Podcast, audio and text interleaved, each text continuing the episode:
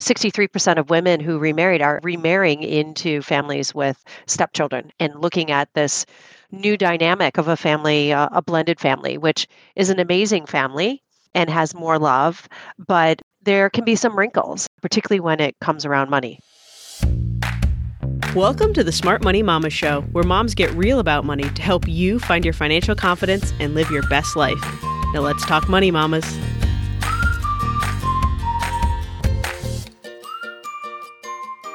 Hey there, I'm your host, Chelsea Brennan, and mamas, today on the show, we're talking to Stacy Francis, President and CEO of Francis Financial. Stacy is joining us today to talk about a topic that is impacting more and more people every year how to manage money as a blended family. As a certified financial planner and certified divorce financial analyst with over 20 years of experience and host of the Financially Ever After podcast, Stacy has a lot of experience helping blended families navigate important money decisions. And she's also seen what can happen when couples don't get on the same page. In this episode, Stacy is going to share with us what conversations mamas and blended families need to be having with their spouses, how to plan for your financial future, and how you can blend traditions and beliefs to create a beautiful, thriving marriage and family. As always, stick around until the end of the show to hear my top three takeaways from this episode. Or you can head over to smartmoneymamas.com forward slash Stacy for the complete show notes and to download your free family money values worksheet. Are you ready, mamas? Let's get started. Hey, Stacy, how are you? I'm doing good, Chelsea. I'm excited to be here. I'm excited to have you here and to talk about a topic that I think is more and more common for families, right? So we're going to talk about blended family finances. And I don't know if this is exactly right, but the US Census Bureau estimates that over 50% of US families are remarried or recoupled. Yeah, exactly. I mean, the numbers are absolutely staggering. Essentially, 40% of all new marriages, at least one person was previously married as we know, you and I are both moms. Along with that, you know, comes kids and comes families. And particular for women, you know, 63% of women who remarried are remarrying into families with stepchildren and looking at this new dynamic of a family, uh, a blended family, which is an amazing family and has more love, but there can be some wrinkles, uh, particularly when it comes around money. Let's talk about that for a second. How does financial planning look different for these blended families, right? You've definitely got more adults involved. There's got to be some additional layers. Yeah. So you really are taking two separate people who have different, or possibly the same, but typically we see different financial systems, different philosophies around money. The way they talk to their children or don't talk to their children about money can be different. How they spend on their children can be very different and you're meshing them together and then you're throwing in you know a couple kids in the mix to just make it a little easier so it's a mishmash and the biggest important thing that couples need to know as they're starting to go down the aisle and before and also once they do get married afterwards is to have that open communication about money. Because if you think about it especially if it's a second marriage you're pretty well situated in your belief system and how you deal with money by then. It's not like we're teenagers and we're still evolving and learning how we deal with money. By the time you're looking at a second marriage, you've got your system.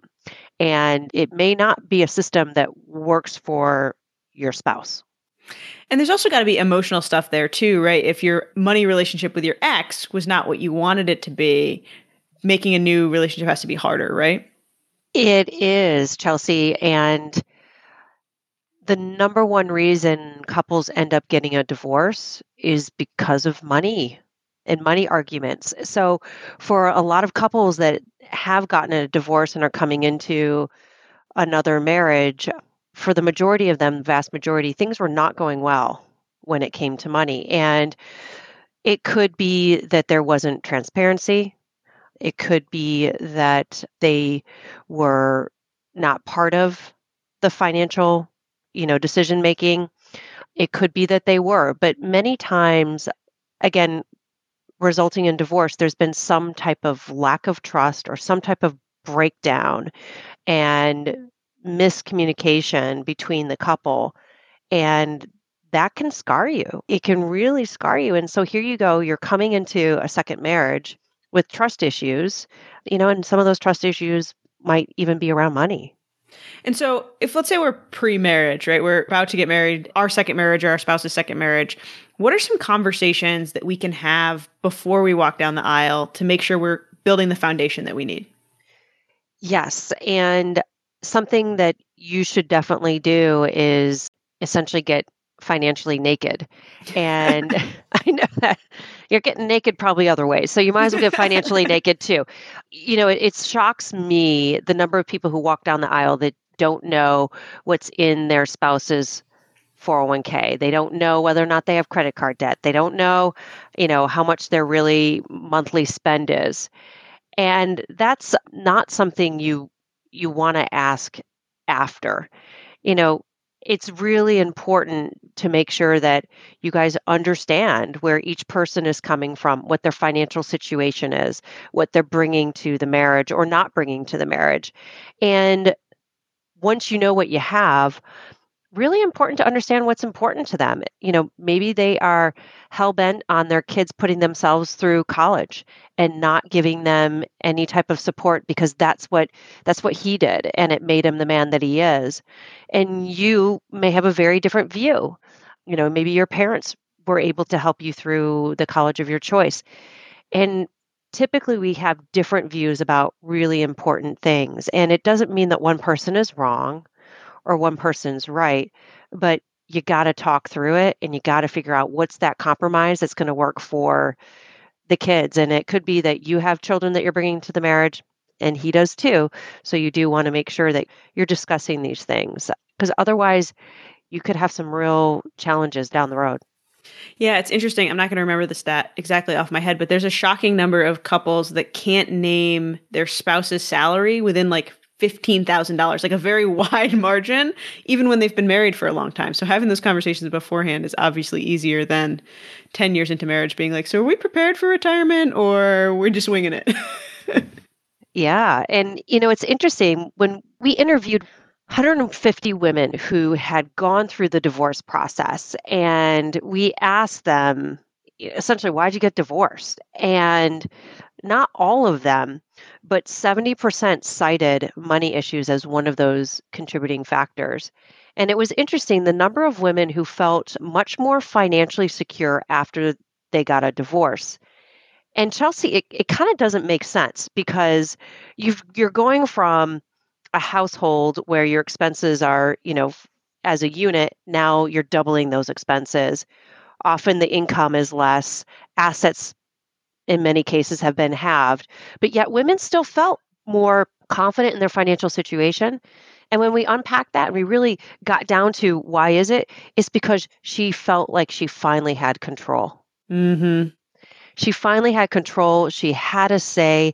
She was responsible for her finances. And while that might be very scary and overwhelming, she at least knew that she had control over her destiny. And some of these women felt that they didn't and they felt vulnerable, scared, and felt unsafe financially because they either didn't know about the finances, weren't involved, or they felt like their spouse had spending behavior that could hurt them financially long term. And that begs a question. Are you seeing more women entering second marriages that are looking for prenuptial agreements or to keep their own finances? Do those couples manage money differently than a lot of people that are in their first marriage? Yes, you know, prenuptial agreements are definitely more important for blended families. And it's it's to protect yourself, it's to also protect your children. And you really want to make sure that if, you know, God forbid this marriage doesn't turn out to be death to us part, that you're going to be protected. But one of the challenges I see, and I see this more so in the younger marriages, I see women waiving spousal maintenance, AKA alimony. I get it. I'm a working woman myself. I want to be responsible for myself. I don't want to have to depend on a man. But the thing that often will happen is that she'll end up, for whatever reason, staying home and having her career be in the house. And we know that while that is, in at least my opinion, for me, it's a harder career than the career I have. I love my children, but I feel like staying home with them would actually be a whole lot harder than being a financial advisor. You know, the challenge is, is you're just not financially rewarded for that. And if you find yourself, God forbid, getting a divorce five or six years down the line, or, you know, even 20 years down the line, and you haven't kept your career up, and you need to go back into the workforce, you're going to be starting off at maybe a 50,000 or $60,000 salary if you're lucky. And you're going to desperately need spousal support. So the prenup is meant to protect. And that's why I believe that prenups start with a P. Prenup, protect. It's not about waiving your rights and making sure that you're thinking ahead to your future self and knowing and thinking, you know, what would we need to do to protect her?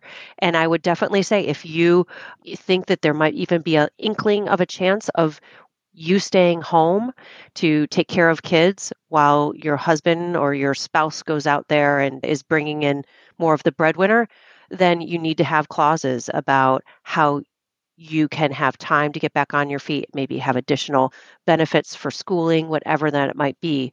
Because a marriage yes, it's about love, but if you look up in Webster Dictionary, one of the top definitions is economic union. It's one of the top definitions. Mm-hmm. And it is. And so you have to understand that if that economic union stops, you need to make sure that you're protected and and your kids because your kids will suffer. Your kids will suffer too. Absolutely. And there's actually, I'm not sure if you're familiar, there's the book Your Turn by Jen Gefsky. And she talks about the fact that there's over 3.6 million women in the US on the career sidelines, and over 90% of them want to go back to work, but will either face a longer time to get back in or a pay cut, or they'll just never go back because it'll be too hard. So even if we're convinced right now, like, oh, we'll take a break, but it'll be okay, I agree, you totally want to be protected. But there is this bias, right, against prenuptial agreements as a whole that we're not trusting our spouse, that we're betting against our marriage. So how do we start this conversation with our potential second spouse or even our first spouse if if we're making these decisions? Yes. I think something that's important to know. So there are prenups, that's what you would do before you walk down the aisle. But there's also something called a postnup. And so that's after you've walked down the aisle. Prenups don't and postnups don't have to be unromantic. They don't. You know, ultimately, what you're trying to do is to make sure that you're both cared for and two people who care for each other, you know, they shouldn't in any way not want to do this. Now, that being said, there are two things to think about. The first thing is that whatever lawyer that you're working with on a prenup, they should have a pretty good bedside manner. Because literally you can have someone who is going to be really difficult and create conflict between the two of you and that's the last thing you want to do. You want someone that you can work with that's realizes you're in love and wants this to be something that only helps your marriage not not hurts it.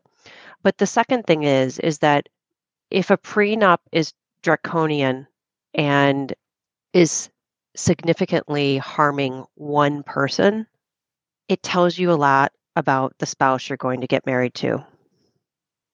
Which is a hard realization to have. Mm-hmm. and that's why I'm speaking so slowly because it's it's a really hard realization to have. And I've spoken with women who have showed me their prenup and I've looked at it and just shocked that they signed it. And them looking back realized like I should have known. I should have known. I should have known because he was trying to be so controlling. He was being so stingy with if we did get a divorce. And so a prenup can tell you a lot about your spouse too. And as hard as it is, sometimes not walking down the aisle is the right decision as well. And I will tell you, there are many people who happily live in sin and i keep on and you know encouraging my dad to do this but he believes in getting married i'm like okay dad you can get married but this is the you know this is the third time okay dad but you know uh, for some people they really have found it to be better of just considering themselves two separate economic units who love each other more than anything and want to make their work, you know, their life work together too. That makes sense. I always like the analogy of like they're the conversation line of if we're having issues, do you want me to stay married to you because I have to because I cannot afford to live or do you want me to be staying here because I love you and it's a choice and that's if I'm here it's because I want to be here. Sometimes with those like really stringent prenups or postnups are like you're just locking me in. You feel like you're being locked in, um, which yeah. is a scary thing. Yeah.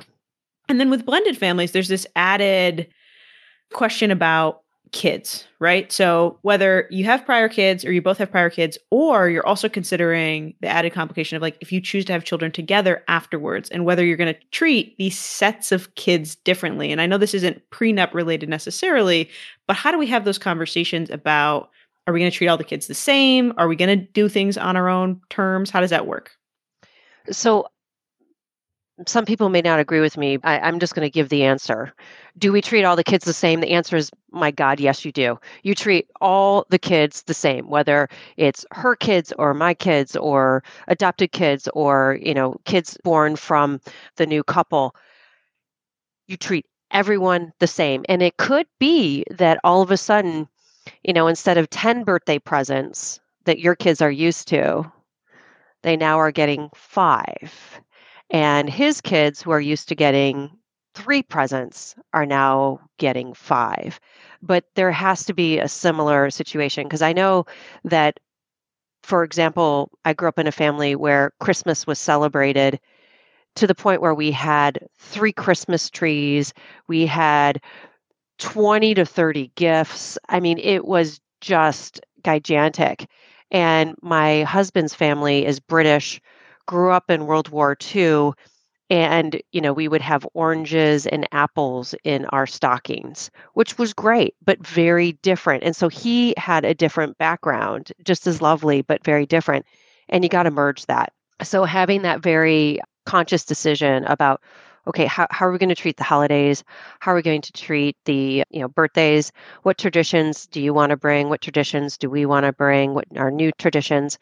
Um, and then of course you know things that cost money. So are we doing private school for all of them? Or maybe we do private school for one because they have special needs but there better darn well be a good reason for why that child gets private school and not the others. What after school activities uh, summer camp are we willing to put all of the kids through college? Or are we willing to give you know, the first two years? Or you know just living expenses but making it really clear about those guidelines, having them out and open for the children to know too.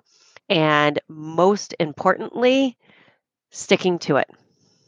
And that's the hardest part, sticking to it. Because if you're the person who's coming into the marriage who maybe in the past has had a bigger income and does now, you're going to be more likely to go back to those old spending patterns. And while it might feel good and nice to indulge your kids. You can't do that unless you do that for all of them. College is the big one here, right? Because then we're also bringing in, in private school too, your exes, right? And the kids' other parent. If, like, you as a new family unit decide we're going to pay 50% of the college for all the kids, and then the other spouse doesn't want to do that, or they have a different agreement, those conversations have to get really hard. do you have any tips? They do you know, you could have a case where their oldest, the ex spouse, uh, in the agreement is not required to cover college or doesn't have the um, ability to do so. And so they are looking at a CUNY school.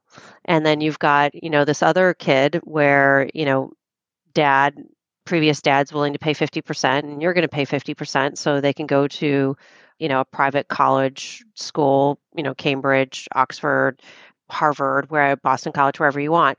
That's not really going to work. That's not going to work for your family. So figuring out how do you make it happen and maybe you can't afford in that oldest child to be able to cover 100% of their college costs but you know what you can help your child get loans and you darn well can help pay those loans off for your child making sure that you are of course putting your retirement first and that is, I think, the most important piece about all of these conversations.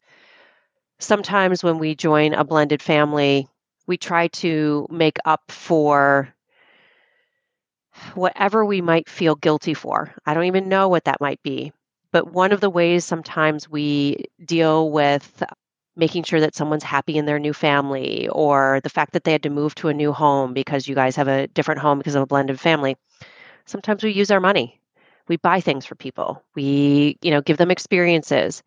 And for blended families, we have to be even more careful about planning for retirement because often we're older parents. We're starting a new family when we're a little bit older. So we have that financial piece. And often, because we've come from a previous marriage, we're walking away with half the assets. So half of our retirement, you know, we just got 50% slashed off. And so you're starting from much lower than where you were before. So retirement is even more important and making sure that you guys are making good progress towards that because no one's going to give you a loan for retirement, um, but your kids can get loans for college. And you know, if you do things right and you're able to save the way you want, you can hopefully help them pay them off. That makes sense. Okay, so we have a lot of different things that we should talk about, whether it's before we get married or after we get married in a second marriage. What are some other mistakes that couples make when they're combining two families? You know, it's really important when you're combining two families to get clear about what your income is.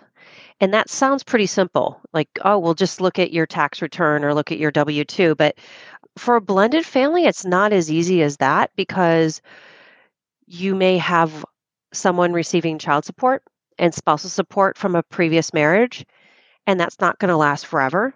So, you know, knowing what that really looks like they could be receiving income from an employer. And then the other spouse might be paying child support and paying spousal support. So it's not as easy as just adding up three numbers and here you go. There's a lot more to it. So getting a clear picture about what's your income this year, how's that going to change? And then on the expense piece, you typically think, well, that's not that difficult. But with a blended family, you have to think a little bit more besides just the black and white because yes you have your expenses for all the kids but you may have additional expenses that aren't coming out of your paycheck and not coming going on your credit card that you have to reimburse your ex for maybe you need to reimburse your ex for some of those medical costs or some of those extracurricular activities that don't show up on your visa but you're still having to pay for so that's a big wrinkle, definitely, as well. And how those things are going to change when the kids are getting older.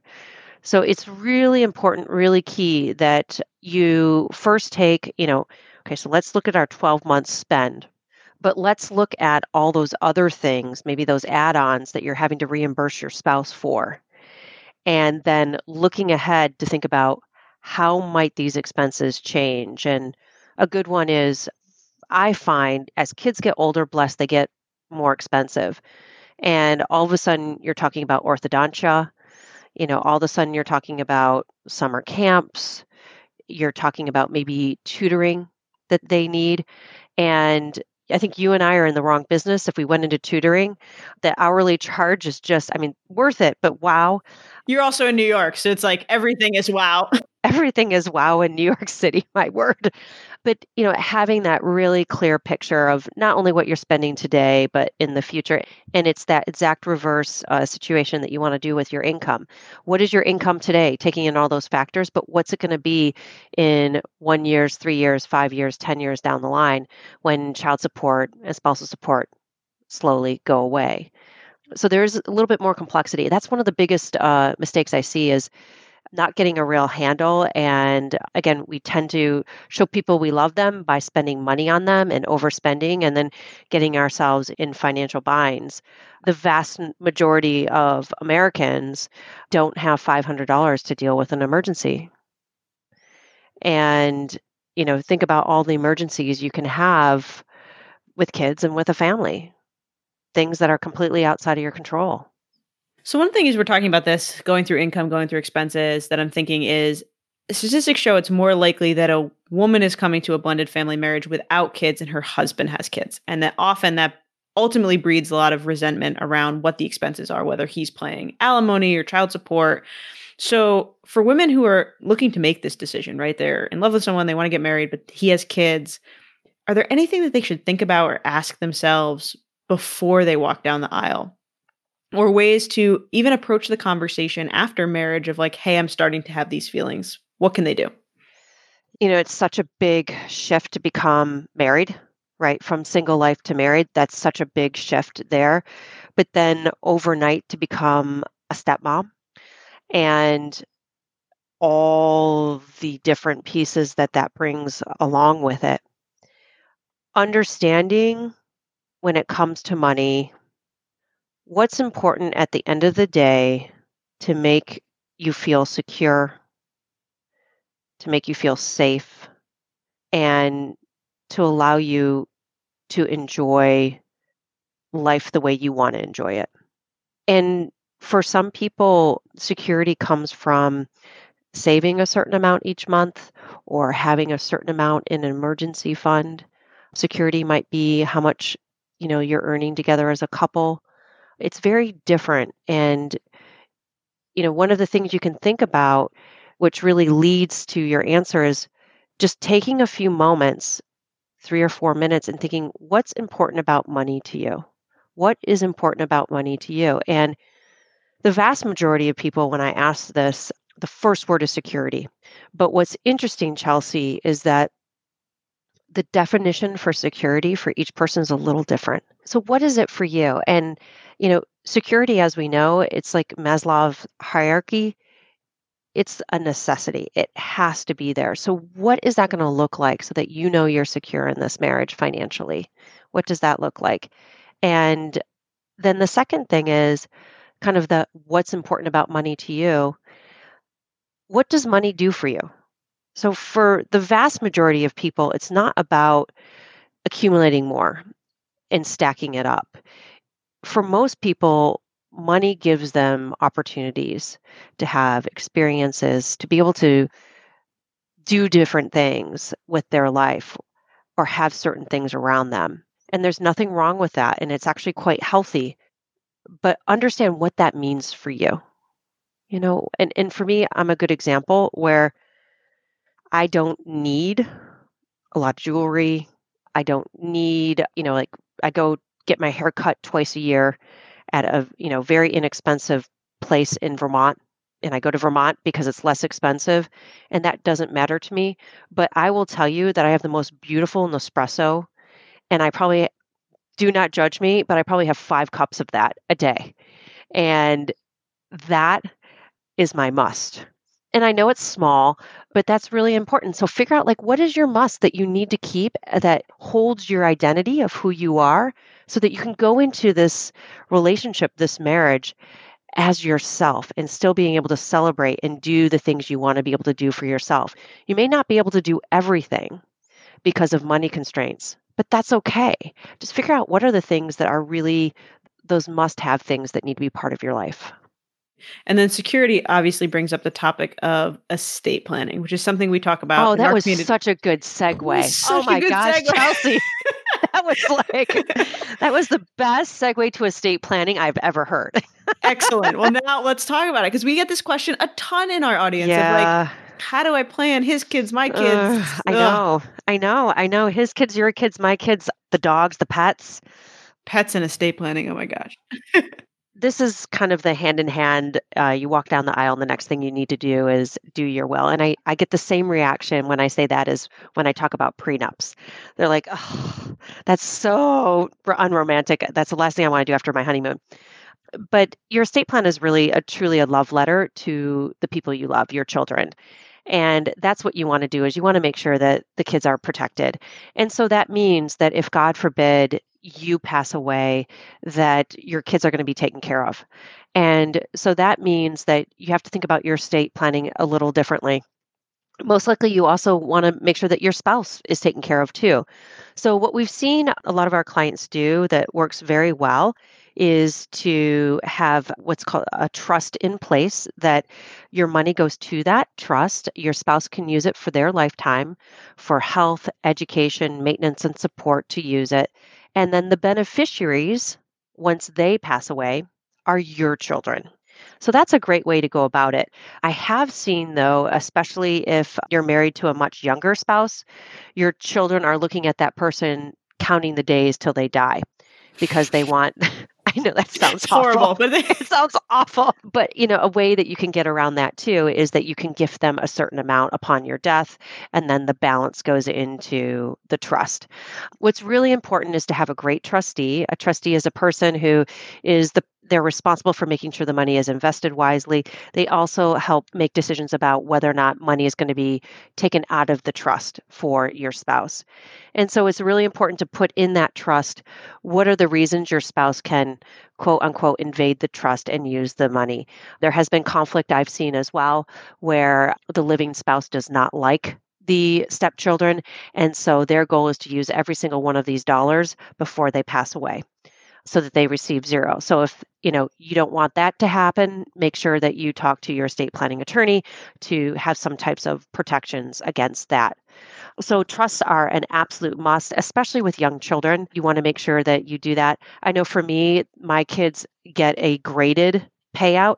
So the first payout is at 25, second is at age 35 and then the third hopefully by then they're mature and haven't blown it all um, is 45 and so you can do that too and there's a lot of flexibility.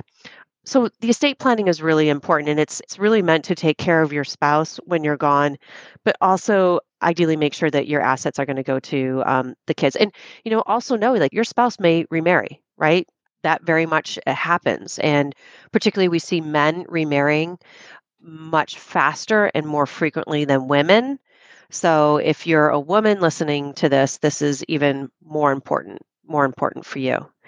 And then there's, you know, the piece about who's going to make healthcare decisions for me.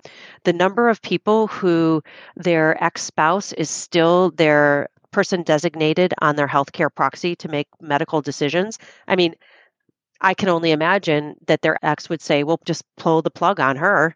Um, you don't really want that. We would uh, hope not. We would hope not. But right now, I'm working on about 40 different divorces, doing the actual financial modeling for the divorces and looking at the settlement agreement. And I will tell you, in a large number, I'm not so sure. I'm not so sure, but you really want to make sure that you have that document updated. It's really easy. You can even do it online, but your estate planning attorney will do that for you too. And there's typically not an additional cost. Um, in addition to making healthcare decisions, you want to do what's called a power of attorney who would pay your bills, you know, be able to make financial decisions for you if you couldn't and so that's typically your spouse that would do that as well. So yeah and then you get them all in order and you're you're ready to go and you don't have to worry about it. You update all those beneficiaries too right? That happens the same thing on the healthcare proxy is retirement accounts still going to exes and minor children and we need to clean those up for sure as well. You know once you've finished your estate planning through your will and, and those documents you are not done. And you have to update the beneficiaries to maybe name the trust or whatever it is. And that's not only on your retirement accounts, it's on your life insurance as well. Some people have transfer on death non retirement accounts. They're called TODs. That even has a beneficiary. So, beneficiary anywhere, you just need to update it. Absolutely. And with the you know, divorce your experience going through all these divorce plans right now, your example about going through those divorces, and then also in an estate plan, not thinking that your spouse would ever do anything to disinherit your kids. We have seen, I have a close friend whose uh, stepmother tried to completely drain the trust and was like buying homes for her friends under like because she was also the trustee of the trust so she had control to do whatever she wanted so i think that like just assuming, and her line of reasoning is she tells people now, like, just tell them, like, well, what if you had a traumatic brain injury? What if you were not yourself? We want to put in the protections. I trust you as you are right now, but I don't know what's going to happen. And so put the bounds in, make sure you have a good trustee. I think that's really, really good advice. And I can't remember, there was a financial advisor at one point that told me you don't know someone until you divorce them when we were talking about prenups and postnups. yeah. You know, it's the number of clients I've worked with where she's like, he is not the person I married. Mm-hmm. He is not the person I married. And you know what? To be honest, you know, 20 years ago, someone, I mean, we change, right? 10 years yeah. ago, 30 years ago and you know they, they have a great saying lawyers have a great saying bless bless lawyers dry sense of humor and one of the sayings is that for criminal attorneys they see their clients at their absolute best and divorce lawyers they see their clients at the absolute worst and it's true i mean you're going through some of the most traumatic awful situation you could imagine no one's really on their best behavior it's a tough time for everybody. Yeah. So we've had a lot of conversations, hard conversations. The one I want to address real quick uh, is what about with your kids? So we talked about how you might be going from 10 birthday presents to five, or you might be changing how you do Christmas. How do we talk to our kids about why we're making these changes and why we came to these decisions? So I'm a little bit unconventional with the way that I believe this should be done. And uh, we'll see how it turns out of of what the therapy bills look like in my family. But so my my son is 14, my daughter is uh, now 11, and we are completely upfront with them about the financial situation we are in.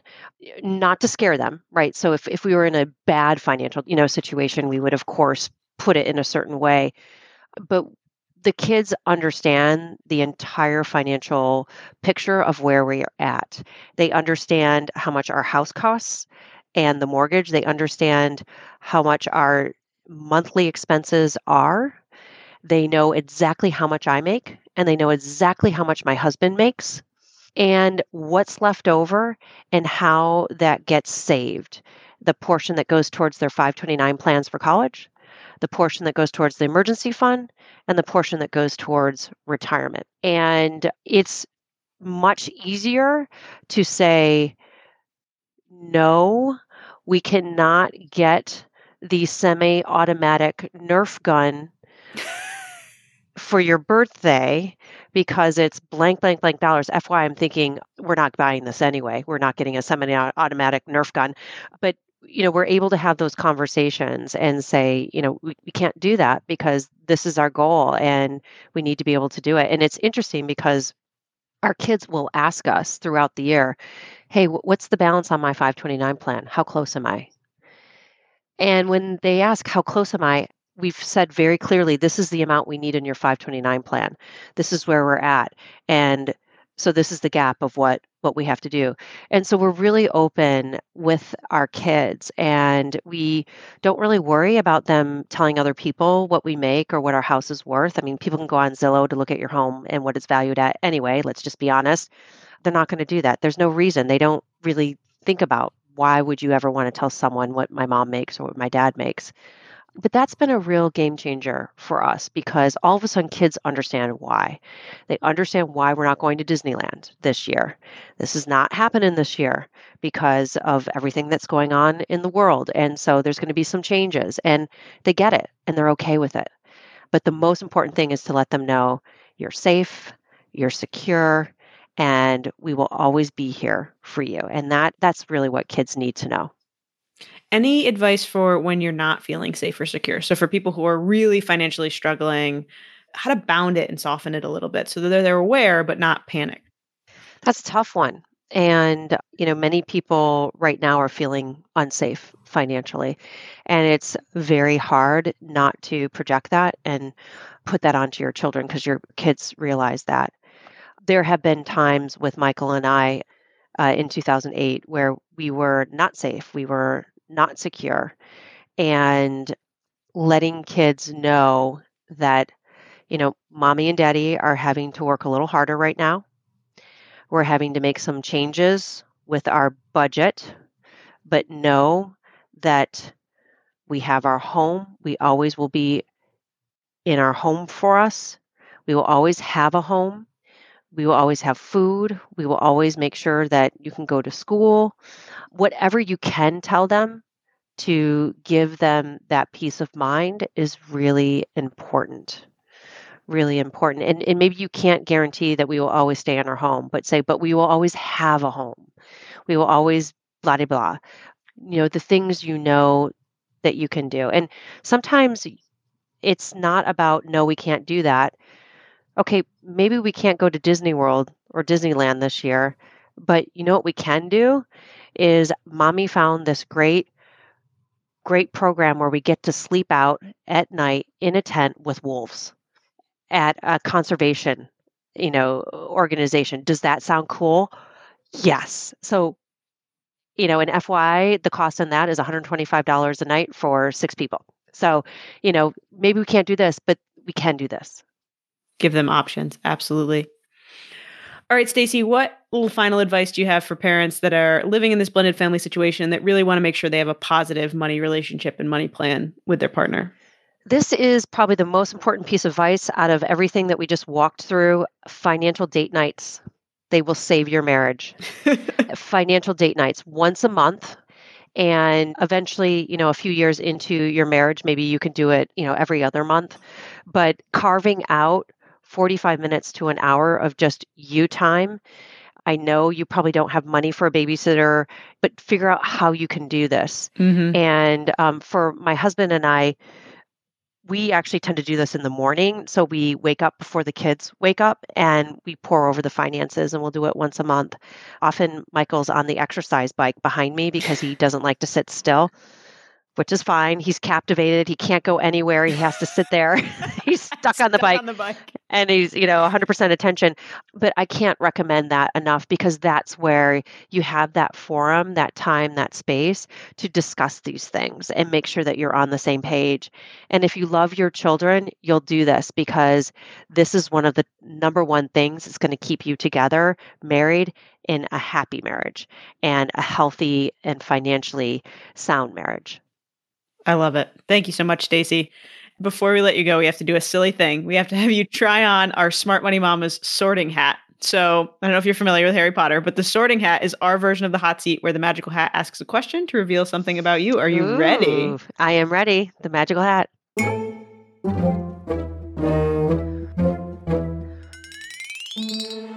What is your favorite self care activity? You know what? I've been doing this. It sounds crazy, I've been playing solitaire with the real cards, you know, the old school playing solitaire. And I grew up as a little girl, and my grandpa and grandma Schlee taught me solitaire when I was probably eight years old. And I was just fascinated. It's a crazy thing, but I do it and I have my cup of coffee, and you get lost in the cards. And I, what's really nice is that my daughter now does it with me. So she sits by me and she tells me which cards need to go where. And so it's really fun really fun. That's awesome. That's so yeah. fun. Solitaire, even better if it's not on your iPhone, if it's the actual old school cards. a little disconnected for you there. All right, Stacy, where can people find you, follow up, and more of your content?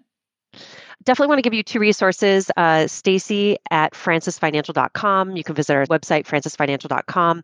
In particular, there's a great resources there. One is called Women, Divorce, and Money, the unspoken truth to help women understand who are going through or after divorce, um, how to make sure you're doing the best thing with your money. And a free resource is Savvy Ladies. It's a 501c3 that I started 20 years ago. We've worked with tens of thousands of women we have a free helpline where you get to work one on one with a certified financial planner for any financial question you have. And on the website are hundreds and hundreds of TED Talk like videos and articles about every financial topic you can imagine. I was pretty lucky to get to do one of those videos for you last I month, know, which was really was great. It was a really good one too. Thank you. Yeah, so for all of you guys listening, go on and put in Chelsea's name and you'll see her awesome Wednesday Wisdom series that she did for us. Awesome. Well, Stacy, thank you so much for joining us. I hope we get to talk to you again soon. Thank you. Big hugs. Oh my goodness, Mama. It's so funny to me how often the answer to complicated money and emotional situations is just that we have to talk, that we have to be brave and be open with the people we love. Bottling up our concerns or fears never manages to make them better. Am I right? I loved chatting with Stacy today and thought her insight into managing money when you're in a blended family was so valuable. I hope your mind is churning with conversations to have with your partner or future partner.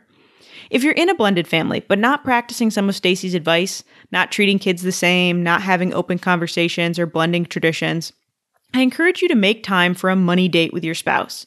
No pressure, no arguments, just an opportunity to discuss one or two of the things that came up for you while you were listening to this episode. I think Stacy would agree that just starting the conversation will be a valuable investment in your relationship. As always, I've rounded up my top three takeaways to summarize what I believe are the core points you need to remember from Stacy. First, know what makes you feel secure financially. Y'all know I love Maslow's hierarchy of needs, and as Stacy says, feeling secure is a necessity, especially if you're coming from a prior relationship where trust was broken or you're solid in your system of managing money and big decisions as an individual instead of as a couple. Identify what you need to feel secure. That could mean a certain size emergency fund, combining or not combining finances with your partner, or having some money that's purely your own. You decide what you need so that you can communicate that to your partner and feel confident. For many blended families, that includes creating a pre or postnuptial agreement and setting up a complete estate plan. These agreements might not feel romantic, but they're really love letters to your family. With pre or postnups, you're committing to how you'll treat each other, even if the relationship doesn't go the way you hope. With an estate plan, it's making sure your spouse and your kids are taken care of and protected no matter what happens. When people feel unsafe, they make bad decisions. They're more likely to pick fights, hide things, or build resentment. Knowing what makes you feel secure will put you in a good position to build a positive money relationship as a family. Second, make sure you're taking care of your financial future. Stacy mentioned today that many adults in blended families feel some kind of guilt, and often that comes through as overspending on our kids. However, you have to remember to prioritize your own financial future. Saving for retirement can be harder for blended families, especially if you've gone through a prior divorce or are starting to save and plan later in life. Set a target for how much you have to save and talk to your partner about the type of retirement you both want. Then create a plan for getting there. This will not only put you in a better position in the future, but it will also inform decisions about how much you and your spouse can help your kids with college expenses, whether you can afford private school, and more. Whatever you choose to spend on your kids, you'll be able to spend confidently, knowing you aren't creating more financial stress and anxiety for yourself in the future. And finally, third, remember that open communication about money is especially important for blended families. With a blended family, you're taking two families and creating one. Old relationships, money stories and beliefs, and more moving pieces can make it harder to open up. But if you want your family to thrive, you have to actually be honest with your partner and truly Blend your families. Talk about what assets and income you and your partner have. What responsibilities do you each have? How will child support payments change over time? What are your goals? Where will you live? And how will you budget together? But you also have to talk about the softer things. What traditions are you both used to? How do you handle birthdays and holidays? What support do you want to provide for your kids as they reach adulthood? Start talking and keep talking there will be challenges that come up, exes that make things more difficult, or different views on whether teenagers should have a job. But if you trust each other and commit to working together, you can find the right path for your family. You've got this. Mamas, I want to thank Stacy again for joining me on the show and sharing all her amazing experience and knowledge. I sincerely hope you enjoyed this episode, and I so appreciate you spending some time with me today. And as a reminder, if you're looking for a summary of our key takeaways, links to Stacy's website, or want to download your free copy of the Family Money Values worksheet, head to the show notes at smartmoneymamas.com forward slash Stacy. Keep talking money, mamas. I'll see you next time.